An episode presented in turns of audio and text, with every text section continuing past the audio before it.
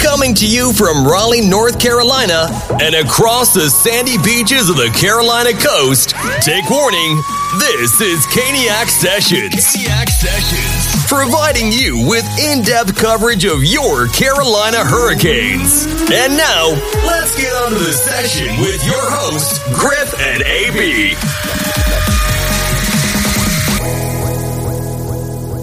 Hello, out there, Caniac Nation. Thanks for joining us for session 17 of Caniac Sessions. I'm Griff. I'm AB. And today we've got a jam packed session. Uh, we are going to talk about a bunch of stuff, kind of all over the place. Uh, recap the games last week against Philadelphia and Pittsburgh, and then just talk about a bunch of stuff, kind of some popular topics around the team. Then, kind of walk you through the upcoming games as we continue on through this homestand and then we'll get out of here. But first things first, we're brought to you by DraftKings and Raycon as a member of THPN. That's the Hockey Podcast Network. Sports gambling is on its way, uh, hopefully just a few months out. But mm-hmm. uh, go ahead and download DraftKings Sportsbook. Use code THPN when doing so to score some bonus bets. Also, uh, check out raycon.com slash THPN for Raycon's early Black Friday sale, uh, 20% to 50% off site wide on certain items. Check that out. I've already used that myself. I don't know about UAB, but um, no, but it sounds some, like a pretty good deal. It is. I've got some family members getting some new earbuds for Christmas. They just don't know it yet. Well, I guess they know it now if they listen to this. Oops. We can cut that out. Well, nah, nah, we'll just let it roll. That's fine. no big deal. But anyway, uh, we're also partnered with SeatGeek. Uh, first time ticket buyers can use promo code Caniac Sessions. That's one word, no space between Caniac and Sessions to get $20 off your first ticket purchase. So utilize that as you have been doing.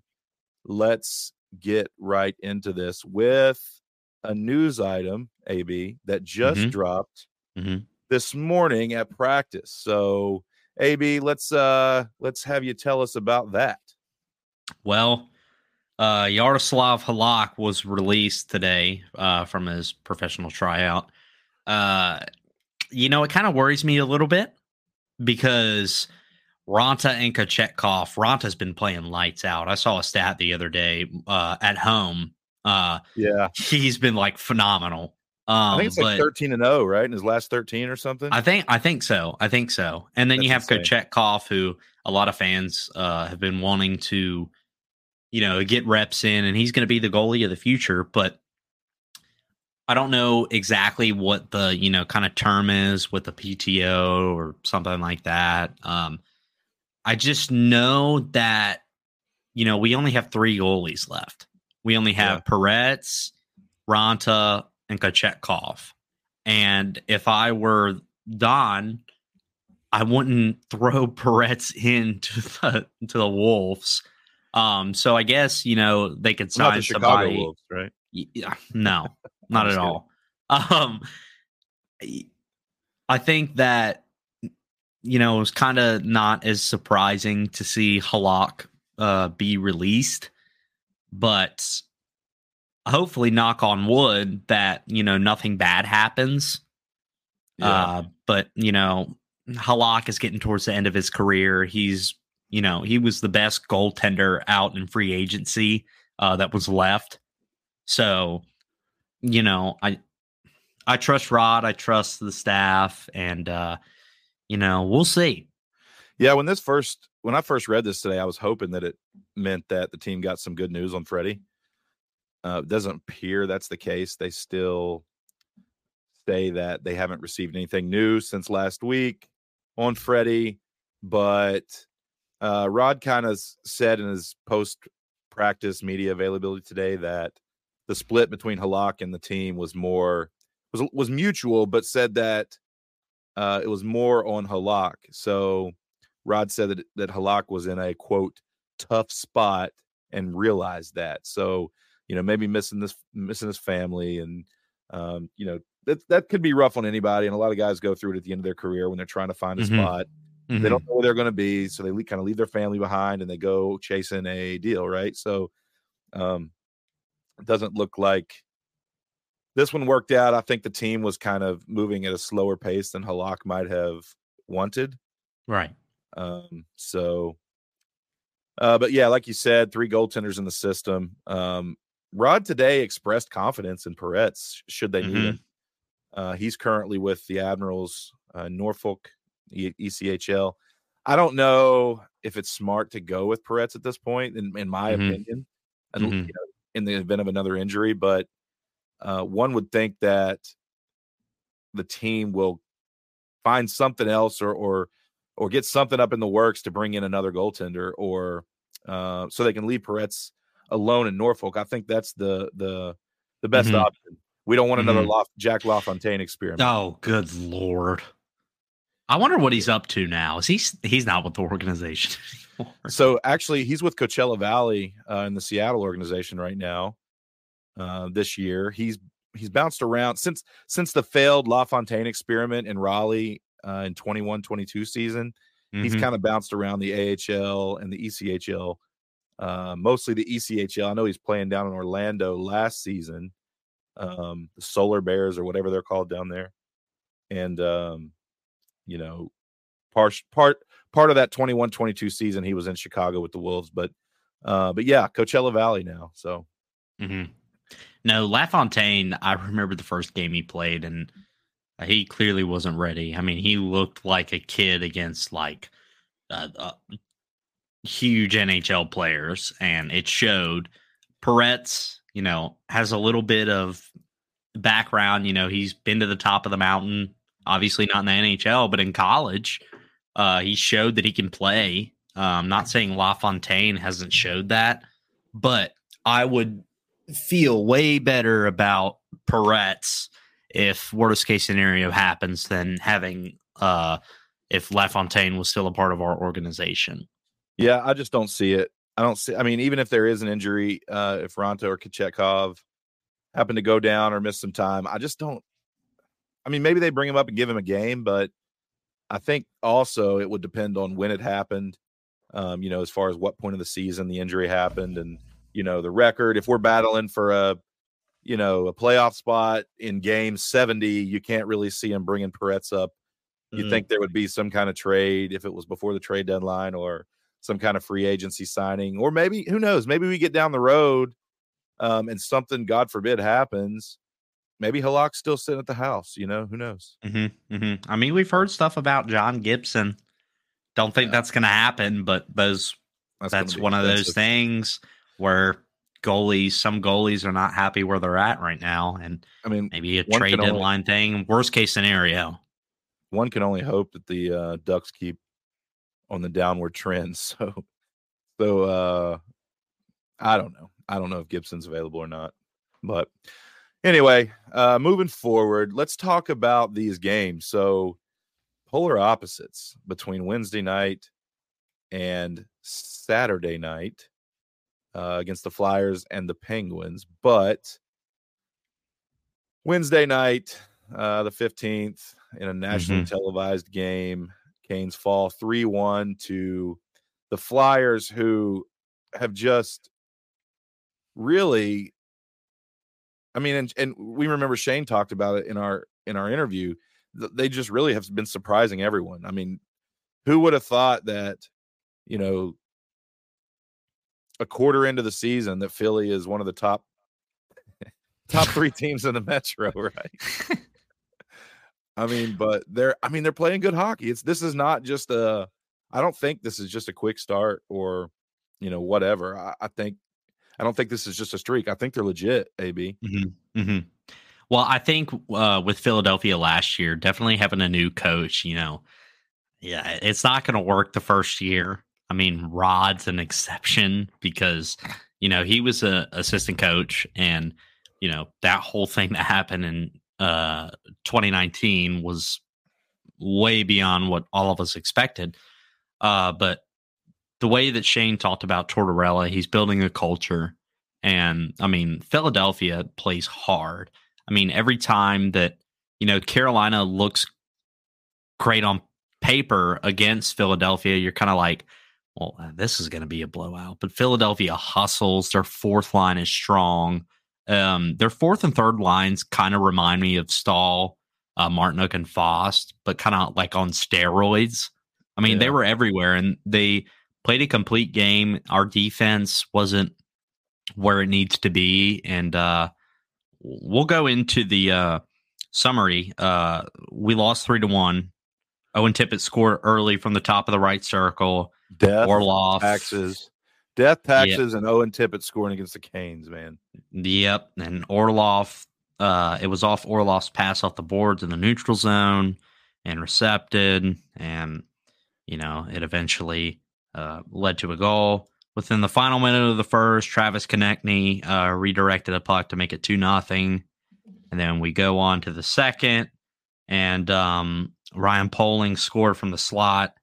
DeAngelo really didn't have an attempt to stop it, and you know uh, later on, Steph Noesen had the only highlight of the game. Uh, DeAngelo made a great pass, and uh, Steph Noesen one timed it uh, to the back of the net, but beautiful shot. Yeah, beautiful. But Philadelphia, they kind of laid off and clogged up the offensive zone.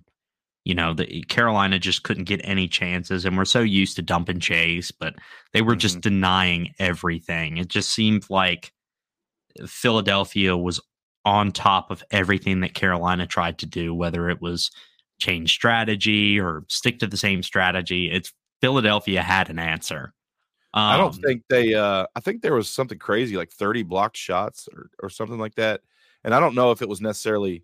It might have been a little bit of both, but Philly blocking shots or us just shooting into their shin guards. I, I don't know, but I mean, they just a ton of blocks. I mean, they really.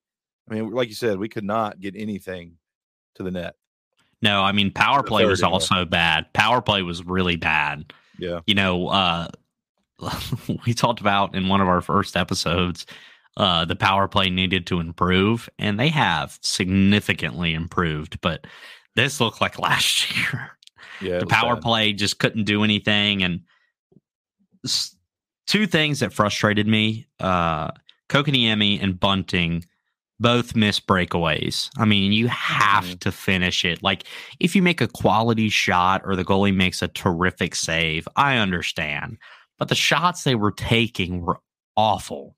Well, Bunting's rang the, the crossbar. I mean, a millimeter, a millimeter lower, that would have bounced down across and into the net. But I mean, it's just that's just indicative of how the entire night went, really. No, I mean, uh, Philadelphia, uh, Canes don't play very well. Uh, national television. Every time yeah. I watch them on national tel- television, you and I were at the game but if I watch them on national television, they they're just awful. Maybe yeah. I have some bad juju going on. I don't know if that's the case. But I don't know. They did they did okay on the playoffs and on national television. Yeah, they did. Uh, it's a regular the, season thing. Yeah. So I mean, definitely that was one of the worst games we've played. Probably, uh, I'd say the second worst game we've played all year. Florida yeah. was probably the first it was bad. It was, but you know, even though as bad as as as bad as they played, they still technically could have won this game. I mean, they had their chances. Carolina, according to Natural Stat Trick, Carolina had 11 high danger chances to Philadelphia's five. Um, and what's crazy is Kochetkov saved a lot of the high danger chances, but it was these other, you know, well, no, redirections. I, I, would, say, I would say the first goal he he he probably yeah. should have had. But the other two, I don't know if he really had a chance. But um, but yeah, I mean, you know, like we've talked about, Carolina and their finishing, right? Eleven high mm-hmm. danger chances, we get one to go. Mm-hmm. Um, so I mean, really, you know, they could have won. As bad as they played, they still could have won. That's just been a reoccurring theme. I think that you know all the games that we've lost, and Shane talked about it too. Is like we haven't really played bad games you know, we just can't get the bounces our way. But you know, and then our mistakes about- are catastrophic. That's the thing too, is the mistakes that we make. I mean, we might only make a couple mistakes, three, four mistakes, whatever a night. But the problem is, is those mistakes are going in the back of the net. That's yeah. the problem. But so. uh, w- what frustrates you and I both is they'll play, they'll blame it on I think we know, yeah, but right. Yeah, um, yeah. We'll, but, we'll, talk about that in a minute. Yeah, I'm, but I mean, it's stuff to say. Yeah, it, it's you know the team. They're right there. They're knocking on the door. They just can't get the bounce. And you know, obviously, when you lose, whatever team that you're cheering for or follow, when you see a loss, you just think, you know, they played terrible. It was awful. Like a loss yeah. is a loss. I get that, but you know, just the the chances we had, you know, maybe if it were to we got the bounces compared to uh Philadelphia, this would be a whole different conversation, but um they need to, you know, keep the foot on the gas and, you know, especially with goals. Uh yeah. I mean, we saw it when Noesen scored, you know, the crowd was getting into it like finally. But Philadelphia, right. the difference was when Philadelphia scored, they didn't let off the gas, and I thought Carolina did that after they scored the scored their goal, and Philadelphia yeah, just controlled the whole entire game. Yeah, um, you know, one of the things about this game, and we'll move on from it uh, and talk mm-hmm. about the the Pittsburgh game, which is a little better. Yep, to say the least. But mm-hmm. you know, I mean, more of this more of this uh, early period, late period garbage um, that we've been letting in all year. You know, I mean, the first Philadelphia gets on the board in like the first what minute and a half or something. I mean, it was quick, mm-hmm. Mm-hmm. and then uh, they scored again within the final minute of the first period to make it two nothing, and then again second period, twenty nine seconds in, that was mm-hmm. their three goals. Mm-hmm. So, I mean, th- that's been an issue. I feel like all mm-hmm. year. Uh, mm-hmm. But anyway, moving on to Pittsburgh. So Saturday night, and and we'll, we're going to talk about what happened after the Philadelphia game, as far as some of the words and statements made by the team and the head coach. We'll get to that here in a minute. Um, but mm-hmm. Pittsburgh Saturday night, uh, Canes earned a four-two win. So the game would start. Canes gave up the first goal to Sidney Crosby midway through the first on a backhand from a Jake Guentzel pass. Um, Raanta really didn't have a chance. I thought so. Tony was play was kind of standing right in front of the net, and I know, you know, the the usual suspects want to tweet out at Tony DeAngelo after this goal, but I didn't think, you know, I've rewatched it several times. I didn't think Tony. I, I did think Tony DeAngelo played it correct. Mm-hmm. I mean, he mm-hmm. was standing in front of Sidney Crosby um, mm-hmm. between, you know, the, the the puck had to pass him to get to Crosby, but um, the puck happened to make its way by Tony, kind of like a little bouncing puck situation, and um, and then it just landed on Crosby's stick, and he was able to just backhand it in. So I don't really think Tony played it wrong. I just think, you know, I just think his stick was in the wrong spot. But mm-hmm. anyway, uh, Crosby would land that for uh, one to nothing that's how the first period would end. Carolina would get on the board about 13 minutes into the second on a beautiful passing sequence. Um, mm. So Aho kind of uh, intercepted the puck in the neutral zone, kind of skated it in. A nice pass to Jarvis. Uh, once Aho passed it to Jarvis, he kind of skated in front of the crease um, to the right side of the net.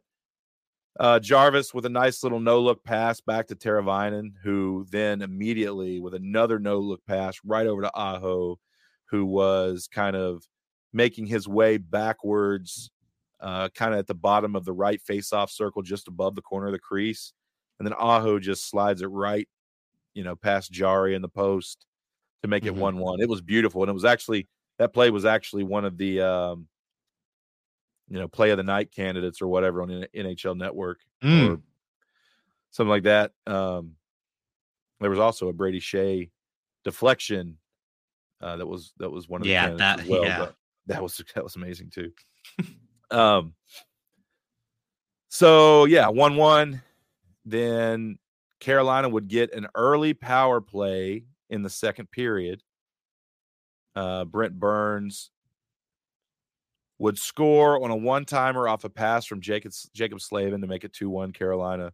Mm. Uh, the mm. goal the goal ended up being recorded as an even strength goal since the puck technically crossed the goal line. Like I mean, it had to have been like milliseconds after the power play expired. Um, but when Burns took the shot, there was still time left on the power play clock. So I guess technically it's not a power play goal, but it was generated uh, with the extra the the man advantage because uh, I believe it was was it a Guentzel penalty? Maybe I believe it may or, have been. I think he went Karlsson. to the box once. Erik Karlsson went in the box towards the end of the game. I think yeah, that was that Jarvis the, mm-hmm. the empty netter. Anyway, empty netter. Yeah. So anyway, um, anyway, goal by Brent Burns, great shot. Then AB, we thought Andre Svechnikov would finally get his first of the season and his uh, first since tearing his ACL on a beautiful shot that snuck in between Jarry's shoulder and the post. But unfortunately, Pitt would challenge for offsides and would win. So the goal was removed. And, you know, it was a correct call. Mm. Uh, did you see it?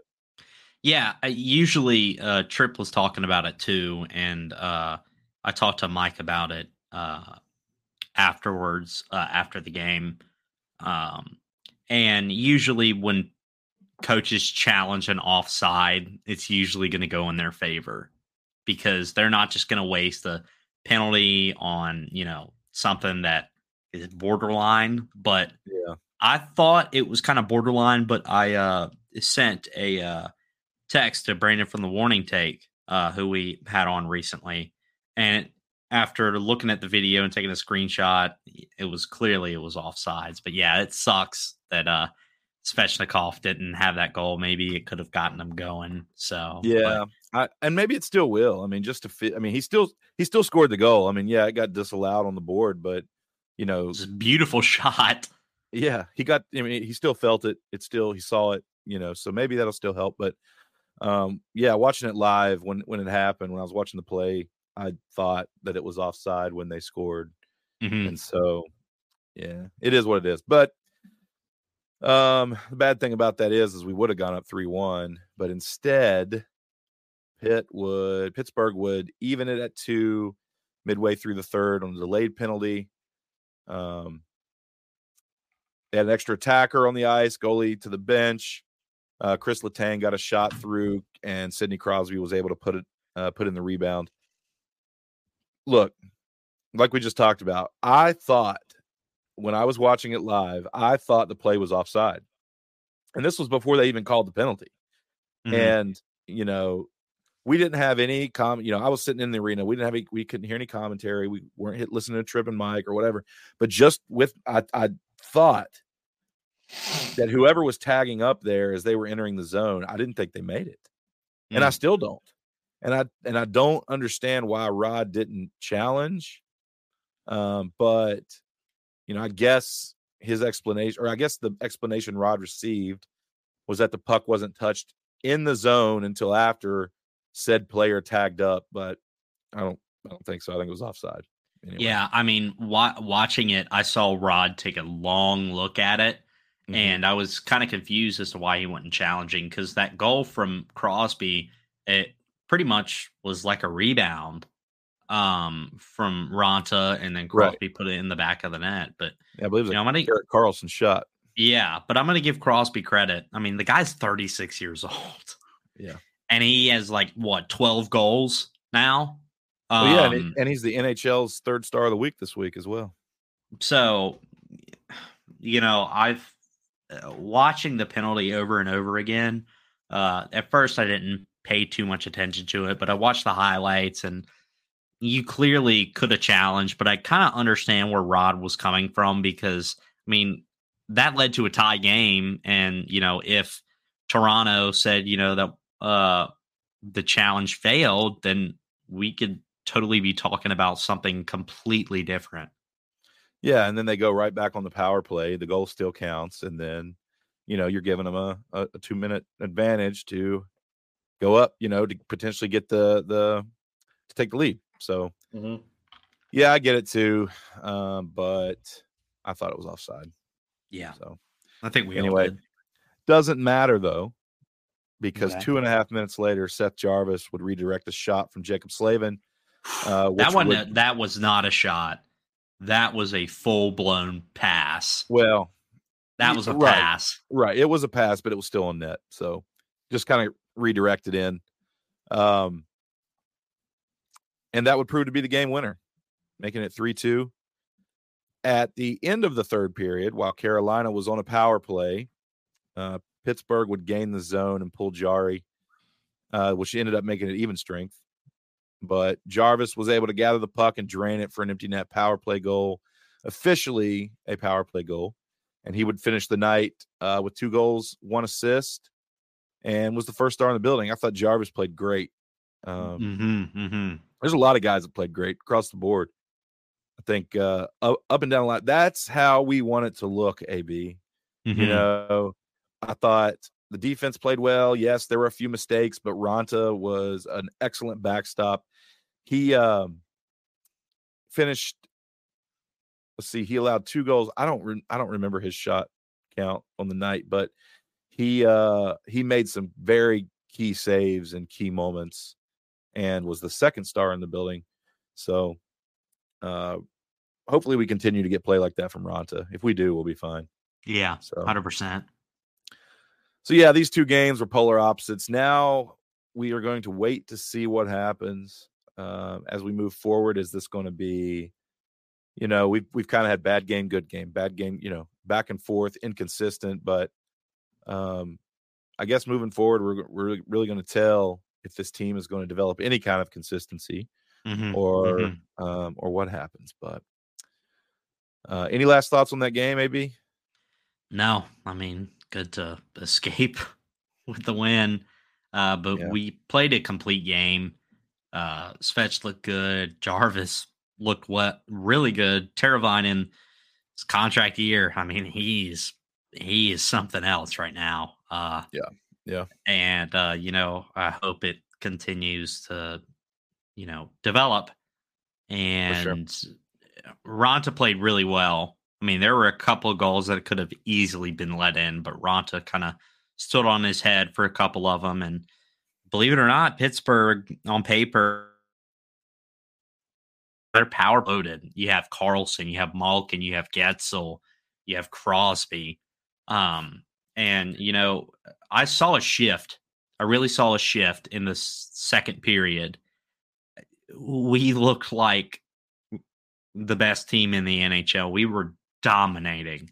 I mean, we were all over the place, high quality chances. And yeah, you know, there were some mistakes, but uh, it was nice to get a win and to kind of, you know, have a little sigh of relief because if I know, um, if I know anything, we looked phenomenal and uh not yep. phenomenal, but towards the second and third, uh really. So happy yeah, to uh, get great. away with a win.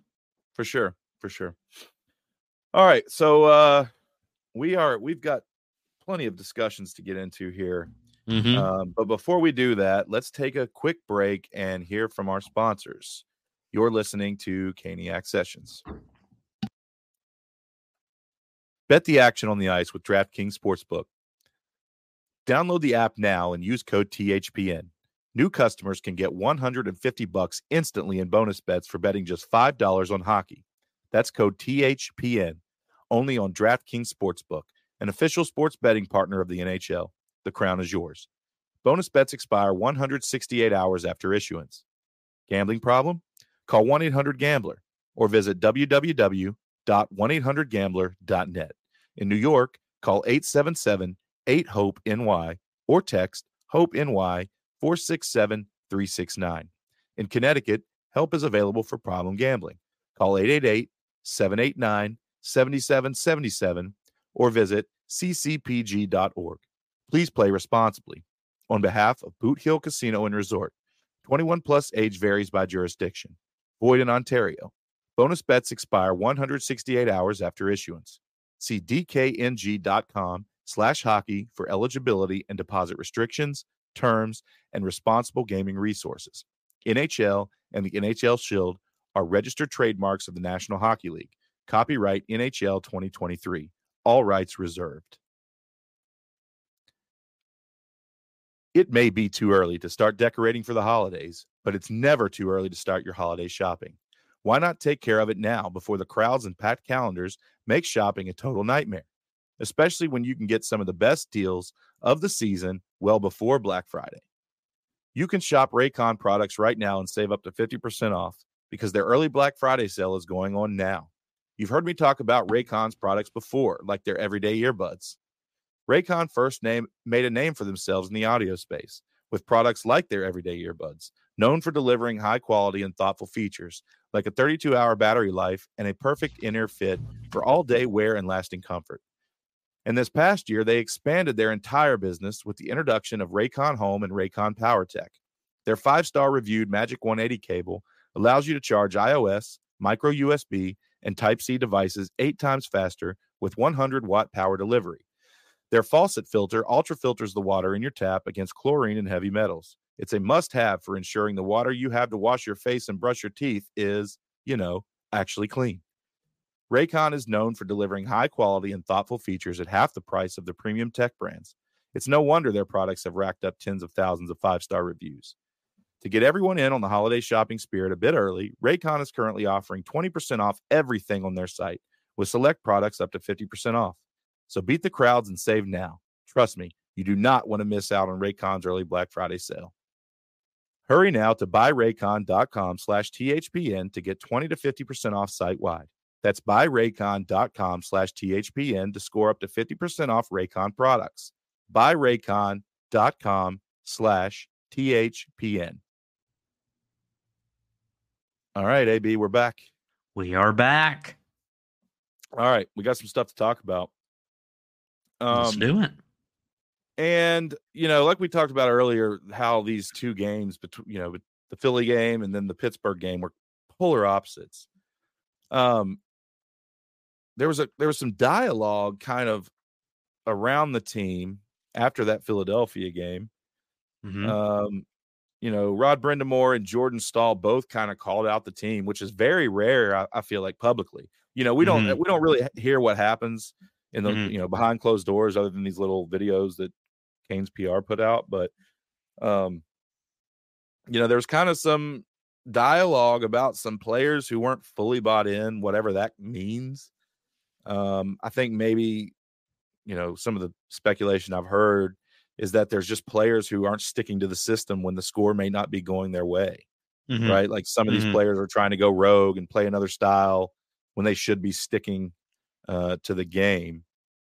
You know, I talked about, and I'm going to let you talk on this too, AB, but I, I talked about last session, and I got to go ahead and call myself out here because I was like, you know, oh, well, the Florida game was their wake up call. They mm-hmm. shut out Tampa. Everything's fixed. Let's go win the Stanley Cup, right? Well, I think I was wrong because then we just totally, you know, uh, crapped the bed against Philadelphia, and now we're just going to see what happens. Um, mm-hmm. Just some inconsistency, but um, your thoughts on all that? I know there are uh, games where teams don't play well. It happens to everybody. Um, but it is very frustrating. I wish I, you know, could say what is really on my mind, but you know, yeah. Um, like you said, we thought the Florida game was a wake up call, and then we ended up shutting out Tampa the next game. You know, mm-hmm. feeling good, you know, everything like that, and then, you know, did we play Buffalo after the Tampa game, or was that before?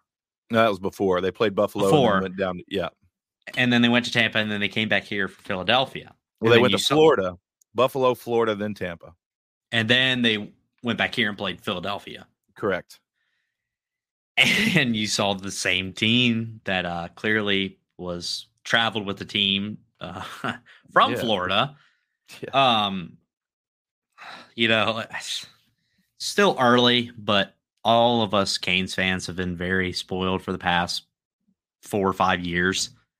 Uh, because you know this is our year this is you know this is this is it you know like this is the time's ticking you know i've said that uh you know it's just every hockey team has its ups and downs and you know it's clear to look at the hurricanes record and see you know the seven losses and say oh my gosh we're going back to the dark ages um which is not true you know, I've seen a lot more positives than negatives, but those negatives are definitely not overlooked.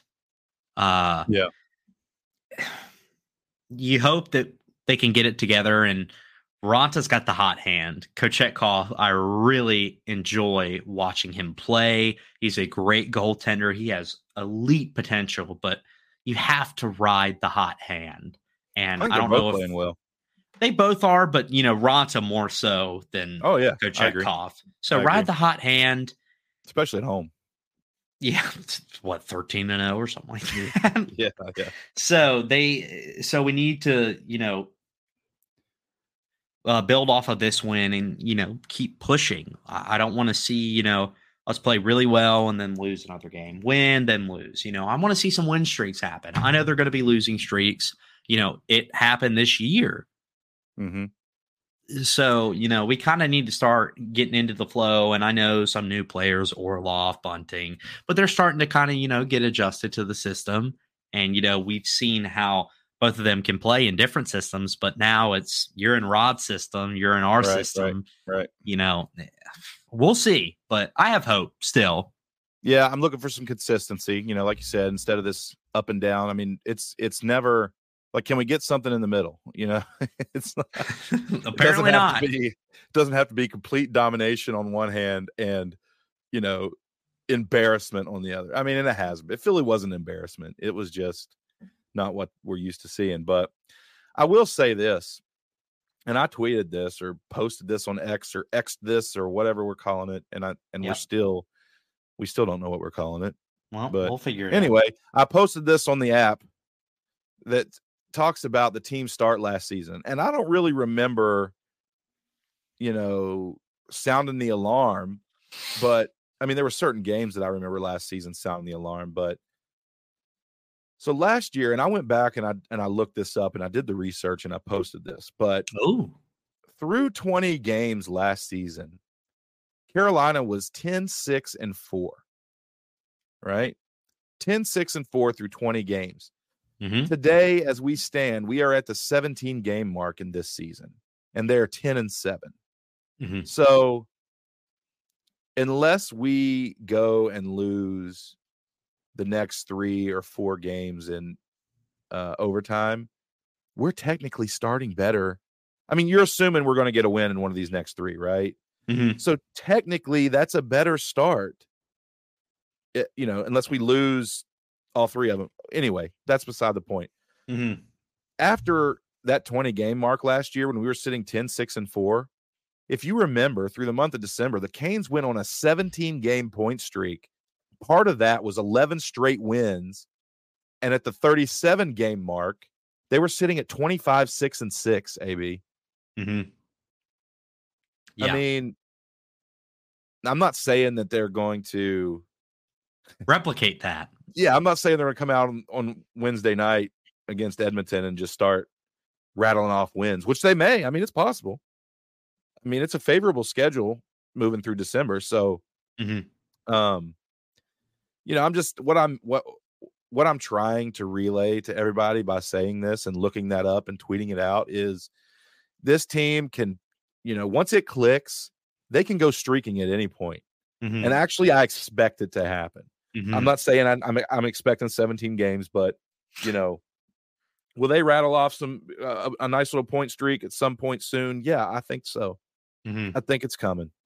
Um, what I've Oh, go ahead. You, no, I was just I was just to finish. I was to say, you know, they're they're figuring it out. It's coming. No, uh, what I've seen definitely looking at the first couple of games and compared to now, Orlov and DeAngelo specifically, because you know they've been under scrutiny. You know, we're paying Orlov seven million dollars uh, a year. Uh, they're improving, whether you don't see it or not. From my eyes, they're improving you know, there are obviously some mistakes out there, but you know, they just look a lot more comfortable. And I'll tell you somebody who else is looking a lot more comfortable that was great last year is Brent Burns.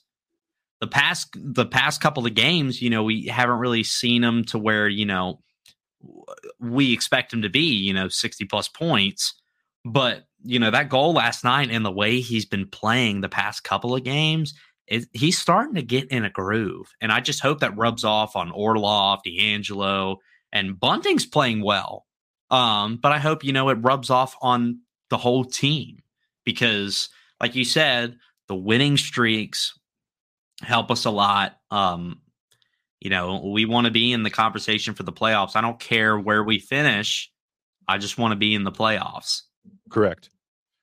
Yeah, um, I thought Burns had a good week, I, mm-hmm. and he was even so he's he, he's even been sick as well. Mm. So he, if you remember, uh, I believe it was Wednesday morning uh, before Philly, he didn't take morning skate, um, and but he ended up playing because you know he's got to keep that Ironman streak. I think. Wow. I think now that um, I think Kessel is the only one. I don't even know if Kessel is considered active or not, but no, he's not. He's free agent, he's but I mean, right. So so Brent what, Burns is the active uh Iron Man streak right now. Well, so. you know, well, you know why? What do what do I consider him? A little quiz for you right oh, now. yeah, I know he's the alpha male species. That's right.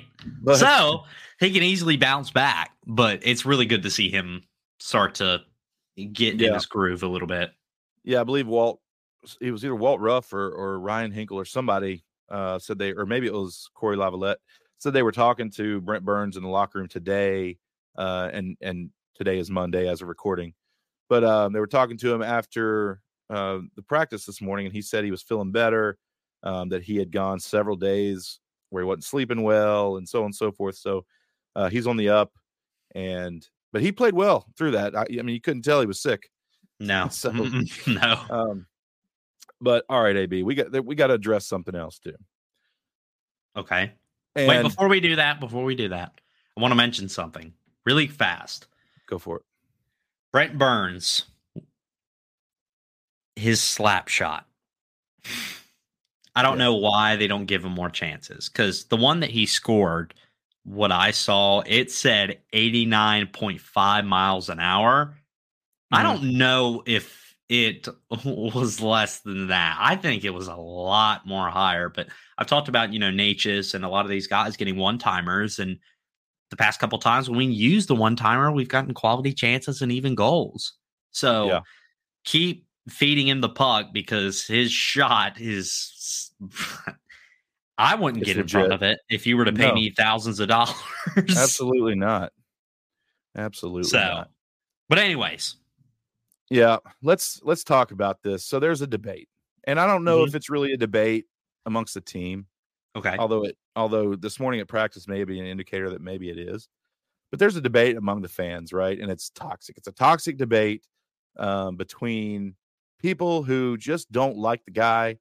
Um, and you know, look, there's some people like even me, and, and everybody knows what we're talking about. We're talking about Tony DeAngelo you know, if Tony's not playing well, I will be the first to say it. And yes, he has had his moments, quite a few moments to this point where he's played horrible defensively, right? Mm-hmm, mm-hmm. It just and I, you know, I call a spade a spade. It mm-hmm. just, it just had he just has. He's played. He's had a rough start, but mm-hmm.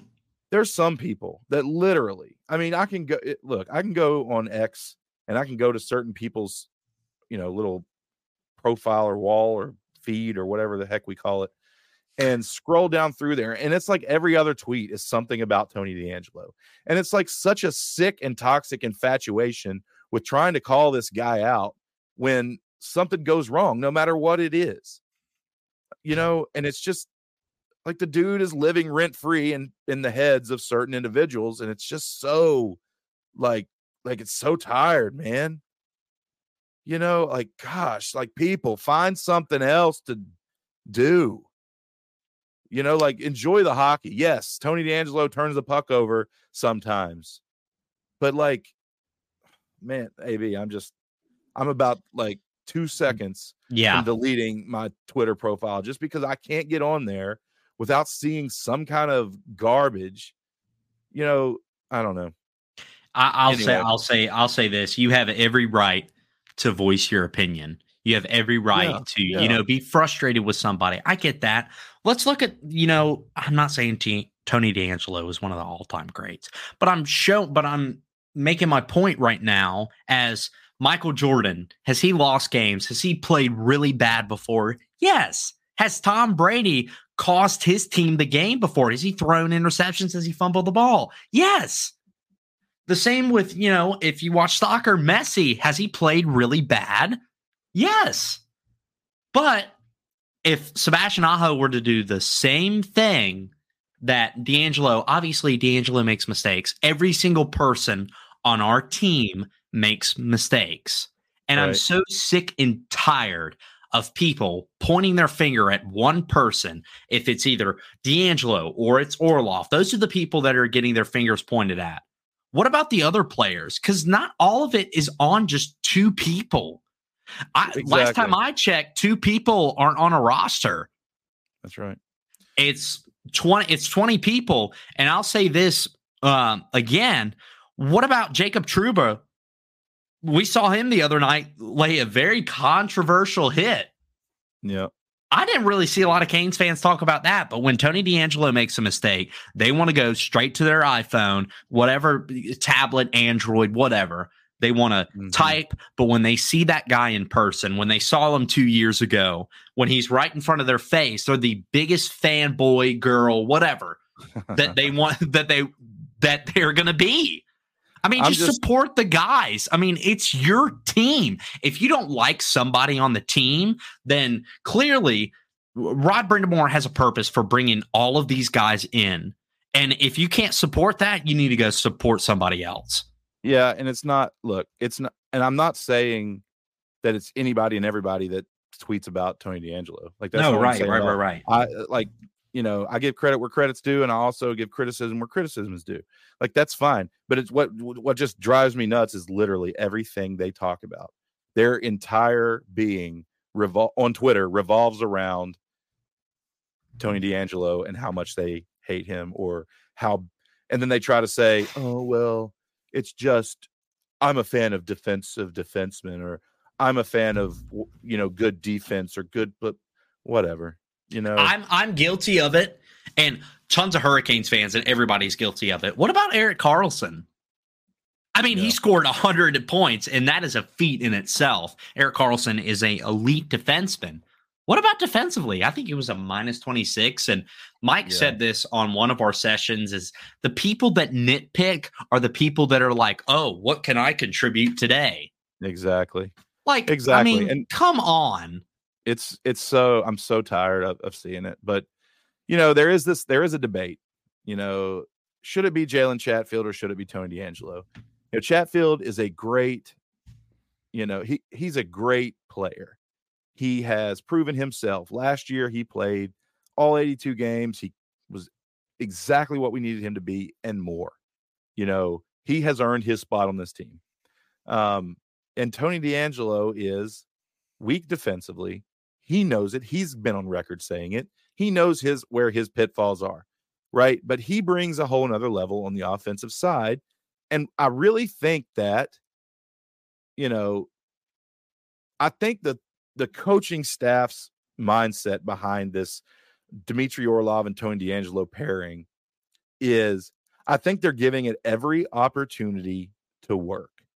It's early in the season. They are trying to get these two to build chemistry.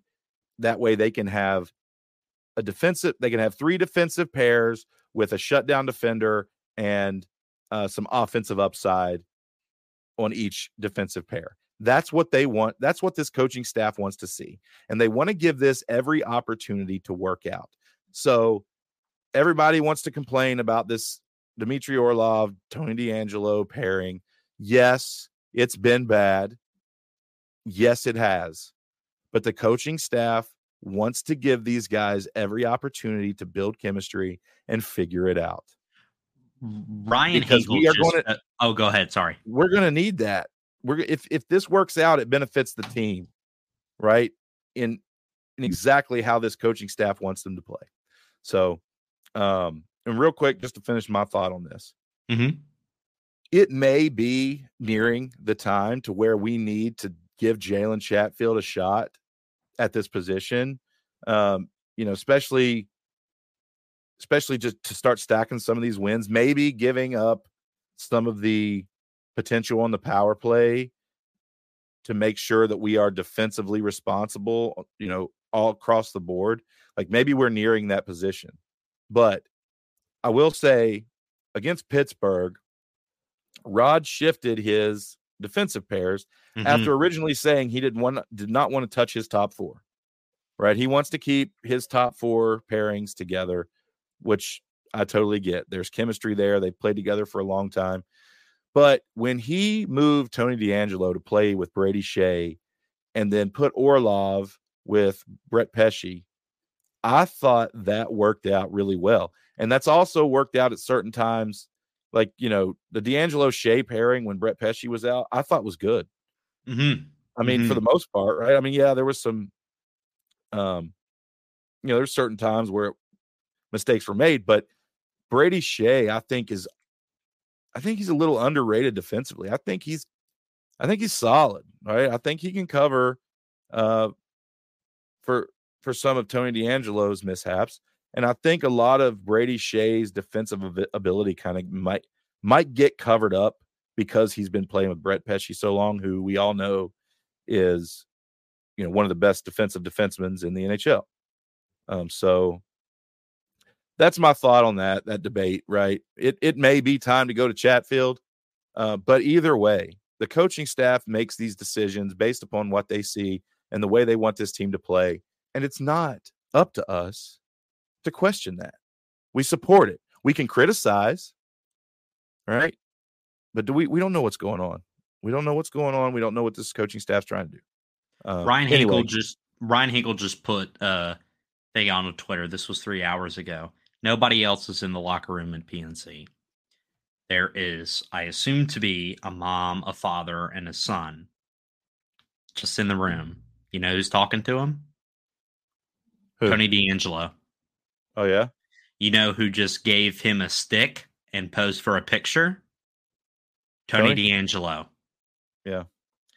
Yeah. I mean, th- that's my thing. Like, he's, yes, he, he is weak defensively. He, but he he's got a huge offensive upside when he's playing to the best of his ability. But just because this guy has made mistakes in his personal life in the past does not mean that this is not a good guy. You don't know him, people. You don't know the person he is. Yes, we've seen the articles. We've seen the, it's all old stuff, y'all. The guy is a good person. He's friends with everybody in that locker room. They love him. They all do. I mean, give it a rest. Oh I just responded to the I just responded to the tweet. I said, "Did you?" He's such he's such a bad player. Quotation. Uh, thank you for showing the personal side of a human being. Lots of people will on the post, but great job. Yeah. Yeah, I, I, just I'm so tired of it. It's so toxic. I, yeah, whatever. I just need to mute the name DeAngelo Tony off if I even have that option on Twitter X, whatever. Yeah, I mean, I'll like I said, and I'll leave it. I've criticized him for his play, but we all have. But it's not. I'm not doing it to meet some narrative. Like, you know, eighty percent of the people we see on Twitter, but it's not. Look, in the arena, it's nothing like that. In the arena, it's nowhere near. it's just, it's these trolls that just sit on Twitter, their computer all day and sleep on their computer, wake up at 4 a.m. Yeah, I know people that do that. Yeah, it's and so... and I don't. I'm not trying to, you know, be rude, but you know, I yeah uh, what what kind of person are they in person? Because if they were to be confronted by that in person, no, yeah, not no, at all. Nope. Run away. I, and if you ever see me at games, and I'll say, I don't know if I'm saying this for Matt. If you see me at games and you want to have a conversation about Tony DeAngelo, I will be happy to listen to you. But I'm not just going to be confronted and be like, oh, yeah, you're right. I don't want a confrontation. That's right. No, I'm going to stand up for what I believe is right you can do the same thing. I a hundred percent want you to do that if you ever come up to me during a game. I appreciate that. Don't just hide behind a screen and then come up to me or to anybody and be like, yeah, he's bad. But then when somebody gives you facts or tells you, you know, I don't agree with you, just don't That's even right. bother. That's right. Yeah, I mean, there's that, and and another thing, you know, uh, and this goes hand in hand, and this is another thing I want to talk about. Ab, I've seen a lot of Rod Brind'Amour slander lately, um, and that needs to stop as well. And let us not forget where we were six years ago, seven years ago, and beyond. Uh, let's not remember. Let's not forget you know what this man has done for this organization this city um you know from the entire time that he's been a part of it i mean let's not forget just because you don't agree with his third defensive pairing you know I've, I've i've just heard a high amount of slander lately you know just because they're unhappy with the Dmitry Orlov Tony DeAngelo defensive pair um mm-hmm. Mm-hmm. i've seen tweets and you know what I'm going to use this opportunity to uh, read some stupid X posts. Uh, Go for it. Go for it. Yeah, I'm ready. I was, going to, save these to the end, but it goes hand in hand here. So yeah, we're going to do mm-hmm. this now. Let me pull them up here. So the first one, um, in a quote tweet to Walt Ruff's post about the lines at morning skate ahead of the Penguins game. Mm-hmm. This uh, being whatever, for lack of a better term, mm-hmm. says continuing to roll Orlov TDA out there together is coaching malpractice. Malpractice, AB. We're calling Rod Brind'Amour and Tim Gleason coaching malpractice. Um. Okay. I'm gonna read. I'm gonna. I'm gonna read a stat. Since 2011 till 2018, the Hurricanes, in order, have finished fifth, third, seventh, eighth, sixth, seventh, sixth in the Metropolitan Division when Rod to, right? took a, prior yeah. to when Rod took over, fourth, fourth, first, first, first. Does that sound like malpractice to you? Um, maybe if I was hiding behind a uh, tablet, but yeah. um, same guy. Ready for this? Yeah, but same. Rod Hold on. came here for a reason. He Hold was on. on. Oh, hold on. Let me read this one. Same All guy. Right. Yep. I'm gonna let you finish your thought, but uh, this this this goes hand in hand. So okay. same guy here tweets out the Hurricanes coaching staff continuing to play Orlov and DeAngelo together. And oh, by the way, let me stop and say that this is the very same day. Um, he posted this the very same day. Says the Hurricanes coaching staff continuing to play Orlov and DeAngelo together after seeing the results is indefensible. Because obviously, this guy knows more than mm-hmm. mm-hmm. Um, mm-hmm. future Hall of Famer Rod Brind'Amour and mm-hmm. uh, great defenseman Tim Gleason. Right? He just mm-hmm. he knows. Maybe maybe they should hire this guy to be a, an advisor to the coaching staff so he can tell them what defensive pairs to roll out together. All right, go ahead. Yeah, and we'll go back to the dark ages for 20 years. But anyways, um Rod Brind'Amour came here for a reason. You know, a lot of players when they retire and they have great careers, that's it. They're done. Mm-hmm. You know, that they've given a lot to the game. Any NHL player has given so much to the game and so much to the fans and so much to franchise or franchises, you know, they played for. Rod didn't have to do that. He's Not won Selkies. He brought home the first Stanley Cup to the Hurricanes. And we'll talk about this with Whalers controversy uh, that we've been seeing tweets about. Um, but the only good coach we had was, you know, besides Brind'Amour, was Paul Maurice. And, you know, I'm glad that he's thriving in Florida. You know, he had a couple of good years uh, for us in Carolina and Peter Laviolette, you know, same thing. He was the coach when we won the Stanley Cup. Uh, you know, mm-hmm. he's doing pretty good things his first year in New York. But if you have the audacity to say to a guy that has scored over a thousand points in the NHL, won Selkies, won a Stanley Cup, won division championships, has made it to the the Eastern Conference final twice, has won yeah. at least one playoff series every time he has been the head coach. You're out of your mind. Yeah. And again, again, I think that look, he, Rod Brind'Amour know, knows when somebody isn't playing well. He knows what a mistake looks like on the ice. He knows that this pairing has had a rough start. Again, I'm going to say it again, and then we're going to leave it alone, AB. But they, this coaching staff, is giving this pairing every opportunity to work out because if it works out, it's the best possible scenario that we could possibly have with these three defensive pairings, right? It's not, they have not chosen to abandon it yet. Mm-hmm. Okay. It's mm-hmm. not doomsday. We're 10 and 7. Okay. We are still within reach of the top of the division. This they are giving it time. If this if Tony DeAngelo and Dmitry Orlov can build chemistry and work out as this season moves forward, I don't even know if there is a better defensive structure that we could possibly put out there if it works out. Yes, Jalen Chatfield is the better defenseman, but if you've got offense and defense on every single pair, that is the best case scenario. It's mm-hmm. not time to abandon it. They have chosen not to abandon it. If it doesn't work out here within the next few games, guess what? They're going to move on from it. But it's too early. Last end thing rant, gonna... end rant. I'm done. Go ahead, AB. Last thing I'll say. If we look at any team,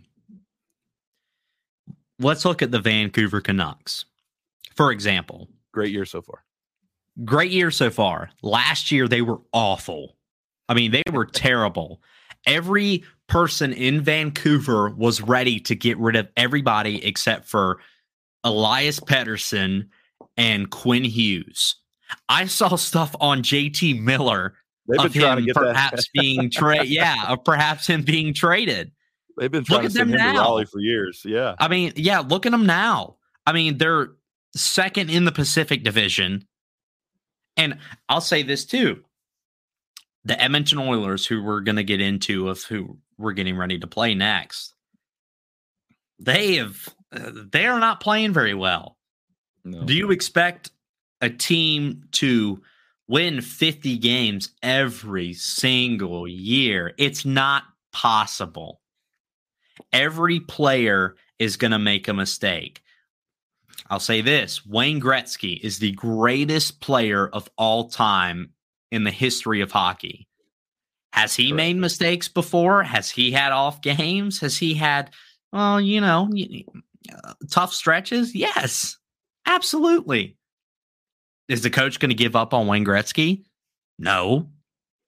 Is a guy no, like Rod Brind'Amour, who is clearly getting ready to be in the Hall of Fame, going to give up on a player because they're not playing well for a couple of games, but then playing really well in the next couple of games? No, I, I, I can go on and on, but it, you know, it's just not worth the energy or time yeah. to talk well, look about. What Columbus, look at what Columbus is dealing with. They've uh, mm-hmm. uh, Patrik Laine was scratched last night.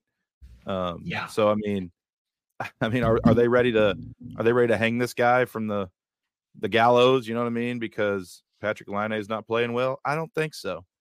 Um, you know, it takes everybody goes through a rough stretch, and I don't agree. And, and I don't agree with them scratching Patrik Laine. I think you need to leave him in and give him the opportunity to work through whatever it is he's got going on, um, because you know they just do. It's not you just you don't put Patrik Laine in the booth and be like, well, well, you're not playing well. Um, you know, go figure it out. I think you let him, you leave him on the ice and let him finish or let him figure it out. So that's just me. But uh, just to, to touch a little bit more uh, on Rod Brind'Amour and his potential contract situation. Um, we saw an X post uh, Friday the 17th from Kevin Weeks. Uh, so Kevin Weeks puts out these little you know things to keep an eye on. Uh, Breaking uh, news. Time time. Yeah, breaking news. His forehead and, is more popular than some of the Twitter accounts. that's right. uh, but this post, uh, this keeping an eye on post, was about Rod Brind'Amour's contract extension talks. Um, and you know, he just says a little, you know, little narrative, little thing about how uh, Rod Brind'Amour is one of the top coaches in the NHL, and you know, there's a lot of places that would love to have him, and this and that. So he would he he said that you know contract talks could be heating up. Maybe this is a hint, AB. Maybe he's caught in wind that um, you know negotiations have started, and you know if that's the case, is this the best time to be negotiating a contract? I mean, I, mean, I wish they would have handled this in the off season. Yeah, but you know, a lot of people that want to, you know, play a video game and be like, you know, my GM has a bad year. I'm not. I'm not going to resign him. Wait, what? Like people on Twitter, oh, oh Instagram, or whatever, if they have a problem with how we're starting this year, they're going to be like, oh my gosh, after one season, you know, disregard the five years making the playoffs, two Eastern Conference Finals appearances, winning a playoff series every single time we enter the playoffs. Yeah, yeah. I mean, I don't. Rod Brind'Amour is here to say, yeah, he's here to stay. There's no way that he's going to walk. They're going to get it figured out. I just wish, you know, I just don't think it's the best time in the middle of the season to be handle, you know, hashing out a contract negotiation for your head coach. Like the guy's busy enough, and you know, I know he's got an agent probably handling it and this and that, but I um, but it's also just, the media. It is. That's true. That's true. Um, but you know, this, you know, I don't think Kevin Weeks posts stuff like that unless something's going on. So um, it's something to keep an eye out. Well, just like the tweet said, keep an eye on, and uh, we'll see what comes of it. But mm-hmm. last thing um, we'll talk about, and then we'll get ready to get up out of here. But uh, wow, we've already gone for over an hour, but all good. so, uh, like we talked about with Shane last session, um, the Canes released the white Whalers jerseys that they will be wearing at Whalers night this year. And shortly thereafter, he, he started seeing a lot of uh, takes on Twitter about how the old Hartford fans don't like it. And there was a, you know, there was a video from some news organization up in Hartford interviewing some fans that said they didn't like it. And then there's an account on X called Hockey Night in Hartford, and I've never heard of them before until this kind of went semi viral. But they shared this video from the Empty Netters podcast uh, where it was, you know, the guys talking about how they literally called Whalers Night stolen valor, and that that Carolina shouldn't be allowed to wear the Whalers uniform, and you know that it's two distinct teams, and it's not though. And I disagree. And if you haven't seen that video, go to X, uh, search for Hockey Night in Hartford, scroll down a little way, and then watch this video about how they just basically trashed the Canes for you know. Be careful; marketing. they may block you. Oh, yeah, whatever. Do it. I probably already am, but um, just trashed the organization for even, you know, said that all it was was a marketing ploy and um a tool to make money. Which I mean, that's a upside of it, but you know, AB, I don't I, I disagree with everything they said. Like, and you can you can talk on this, but the Hartford Whalers is part of the history of this team. I mean, it just is. We've got we've got Ron Francis's jersey number hanging in the rafters. He played with the Whalers. The last season, the 25th anniversary season, a lot of that a lot of you know there's a lot of things on the historical aspect of the team that, that was revisited and and certain things a lot of that was focused on the move from Hartford and and the team that was there before it is very much so a part of this team history and I don't care what they say. If any people in Hartford are listening there's a reason why they relocated. Yeah. Hartford, you know, has had, you know, they have they have a great AHL team, and we'll talk about uh, a former AHL coach, and I think he was the head coach for the Hartford Ice Pack. Um, he was, and he just got hired as the uh, Edmonton Oilers' new head mm-hmm. coach. Mm-hmm. Let me let me put this into um, perspective. All right, so the Quebec Nordiques.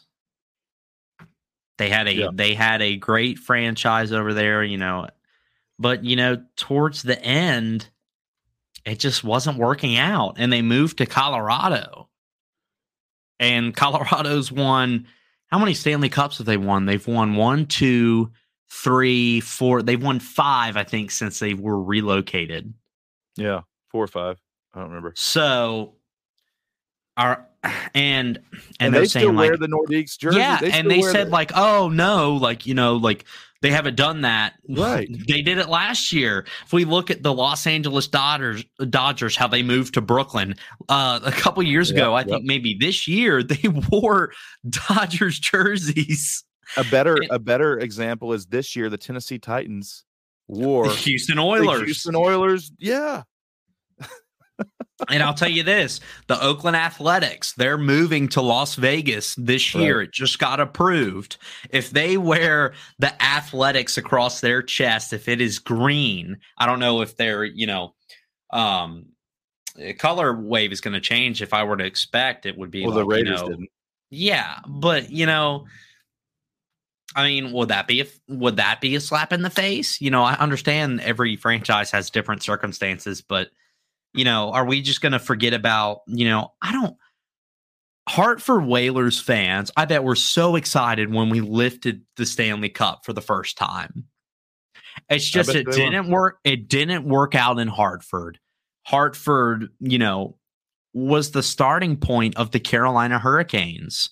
You know, and you know we have to remember that that you know this team wasn't like Las Vegas, who started immediately here and you know is growing. Same with the Montreal Canadiens. Same with the New York Rangers. Um, yeah, you know you have to remember your history because the minute you don't, it's going to get called out again. So right. I, I, don't know why you're complaining about it. You know, if you don't like the Hurricanes or, or you know hurt about how they moved okay i can understand that but it's been like 20 it's it's been 26 years Seriously, yeah. you have a lot of other good hockey um, teams besides the Hurricanes that are closer by. You know, at least Hartford has a AHL team because if you were to tell me Hartford, Connecticut, should they have an NBA team, NFL team, NHL no, team, MLB team? I'll be like, you're out of your mind. Yeah. The, the Hartford Whalers played in a mall for a point in time. That's right. That's yeah, how bad it was there's plenty of examples, and I mean, I, I could just go on for hours about examples of teams that have been displaced and still, right. you know, give a nod from time to time to their past, right? So there's the Rams in the NFL between St. Louis and LA. St. Louis, yeah. When they were in St. Louis, they would throw back to the LA Rams from time to time. You know, the color schemes were a little bit different, which they've now gone back to, you know, but there was a time at the end of the St. Louis era where they were wearing the, you know, the the the yellow helmets, but the gold jerseys. Do you remember that? So uh, originally it was the gold and navy blue, and then when they moved to mm-hmm. Los Angeles, it yeah. became the yellow swirl, and then it became Correct. the navy blue, and they kind of they kind of did yeah. some other stuff to it. But I mean, like every single you can pinpoint one franchise in every single. I mean, there's just examples single, everywhere. Yeah, there are examples everywhere. Like people relocate. I mean, no either different. either they're going to go down under, and you're going to be like, "Oh, I wish they were here." Like they could have relocated to. They relocated. They're thriving. Yeah. They're doing pretty well. I mean, look at and, and another one. Just while I'm thinking of it, the old Seattle SuperSonics became the mm-hmm. Oklahoma City Thunder, and if I'm not mistaken, didn't Oklahoma City wear the Seattle jerseys in a game? I believe so. I remember. So I remember. Uh, I was. I'll admit, I was one of the people that got really upset that Seattle um, lost a uh, basketball team because the Supersonics were really good in the 90s. Yeah, I grew um, up with um, Supersonics. And I remember when they announced that they were moving the year before, they had just drafted Kevin Durant. Mm-hmm. And their whole franchise got moved to Oklahoma City. Now, I will say that Seattle is rebuilding themselves and they're a hockey they're a hockey place now. They're a they have a hockey team, they have a football team. I personally would love to see the Supersonics go back to Seattle. I think and they, that's what every that's what that's what every league is about. It's expanding. It's getting yeah. more people involved. I don't care if, you know, the NFL or somebody were to get a team in Canada or Mexico or Ireland. Like I don't care. I mean, like when you think of Canada, no offense, I mean, you th- uh, think hockey. United States, yep, I mean, yep. when hockey teams were in the United States, you'd be like, uh, this is football, basketball. Right. So, I mean, the game is expanding, the franchises are expanding. It's just a part of life. And people, you know, I don't care if you're butthurt or whatever. If the Hurricanes were to move away from Carolina, I will say this I would be super upset.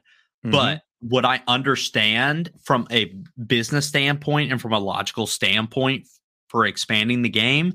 Absolutely. Yeah. I'm not going to hold a grudge for 25 years and then come out say, a year after 25 and say something. Yeah. Yeah.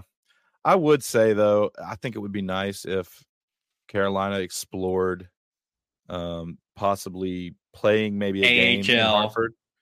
Playing a game in Hartford. That would be um, pretty cool you know, they they have the uh, I believe the XL Center seats about sixteen thousand. Um, that's where the their AHL uh, team plays in Hartford. But you know, I think maybe if maybe one year they just go back to Hartford to play one night, wear the Whalers uniforms. You know, just move move Whalers night to to Hartford, or you know, just I'm not saying permanently, but maybe like one season, and you know, or maybe have two Whalers nights, have one in Hartford and one in Raleigh um, there's options out there. I think that would be pretty cool to see. But I think it would be too. But have the Avalanche ever talked about that? I don't know if they have or not. But I don't really, I don't really care what the Avalanche are doing. I don't know. I mean, it's just uh, people behind. Yeah. Whatever. Yeah. So I think uh I think that covers everything that I wanted to talk about. AB, well, but let me do this real quick. Okay. Edmonton is coming to Carolina next game, Wednesday, and today, so the 22nd, I believe. Um, Edmonton has been struggling like bad. They just hired a new coach that was from the Hartford Wolfpack, yeah. uh, the Rangers affiliate, and they're two and one with their new head coach. And fun fact, the coach now was Connor McDavid's head coach when he was uh, with the Erie Otters. They look a lot different. Edmonton's still dangerous. I mean, Edmonton, Connor McDavid, Leon Draisaitl. I mean, they're still dangerous. You know, every team has a slow start or a fast start, but we're not even a fourth of the way towards the end of the season. Mm-hmm.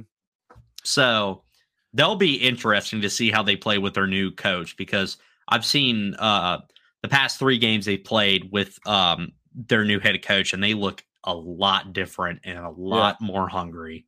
Yeah, they're playing a little bit better. Um, but yeah, they'll be in PNC Arena Wednesday night. Um, before they arrive in Raleigh, they'll play Florida Monday night or tonight as a recording. They have uh, Ekblad and Montour back, so yeah, yeah, they're going to be deadly, and they're playing really well without them. And now they have them, and it's yeah, right, yeah. So uh, puck drop Wednesday nights at seven. Then uh, Carolina will get a day off Thursday before uh, returning Friday night to PNC yep. uh, for the third and final meeting of the season between uh, with Tampa Bay. So so far the series with Tampa is tied at one to one with each That's team right. shutting out the other, uh, both in Tampa so far. So mm-hmm. uh, the Lightning are four four and two in their last ten, uh, with two consecutive wins as of recording. Mm-hmm. They will play Boston and Winnipeg Monday and Wednesday night before arriving in Raleigh for the Friday night game. Mm-hmm. Puck drop Friday night is at eight. Um, then Sunday evening, night, early evening, something five whatever. o'clock puck drop, whatever it is, uh, against the Blue Jackets. Um, like we talked about earlier, as of recording, uh, Patrik Laine was scratched last night.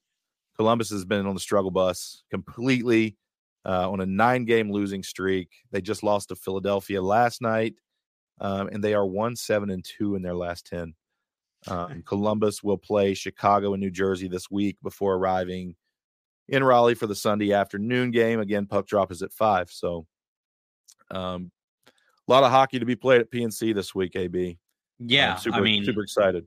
The only things that I'll say about those teams that you mentioned when we played uh, Tampa uh, the first time, they had Nikita Kucherov. And when we played them without Nikita Kucherov, we shut them out. I'm not saying one player can make a difference, but it's Nikita Kucherov.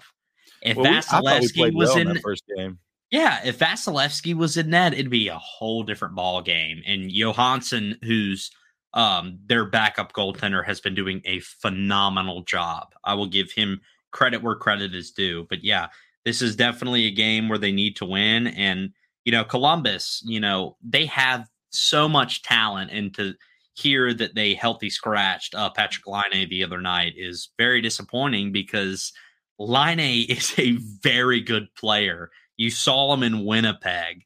I mean, like that dude's yeah. one timer, the way he shoots, the way he plays is remarkable. And if we talk about that trade too, uh, Pierre Luc Dubois was sent from Columbus to Winnipeg. He's not with them anymore. He's in LA now. He's in LA and he's playing very well in LA. So my prediction is is I I want to have four out of the six points by the time we record the next session. Give me all six, man. Yeah, well, these I, we should be able. I to, hope so. We should be able to win all three of these games. There's no reason Carolina should not win. It's not like we're on a back to back. There's no. I mean, they've got plenty of time off to get healthy, to get recharged. Edmonton's been down. Tampa, you've shown you can beat them. We played well in both games, and Columbus is just Columbus. So, um, to me, I know you know four six is acceptable. You know, maybe you drop to Tampa, um, but the current state of things, I need to see six of six this week. We uh, all need wise. to. I just okay. So let me say this before we uh, wrap it up. Who's going to score the first goal against Edmonton? Andrei Svechnikov, because he dominates Edmonton because in both games against Edmonton last year, he had he had a hat trick. Um, so I think Andrei Svechnikov, he got the goal that was disallowed last game, um, but I think he's on the up. I think he's the first goal scorer against McJesus and the Oilers. I'm gonna say Kochek. No, I'm just teasing. I wish that would happen. Um, I'm gonna go with Teravainen. Okay, solid. He's solid putting pick. he's putting up Ovechkin numbers now. Before you say that, he's got a lot more goals than he does assists. So, and he's uh-huh. been involved in every single game. So I'm going to go yep. with Teravainen. Okay, solid, solid pick. Uh, what's your score prediction for that? Oh.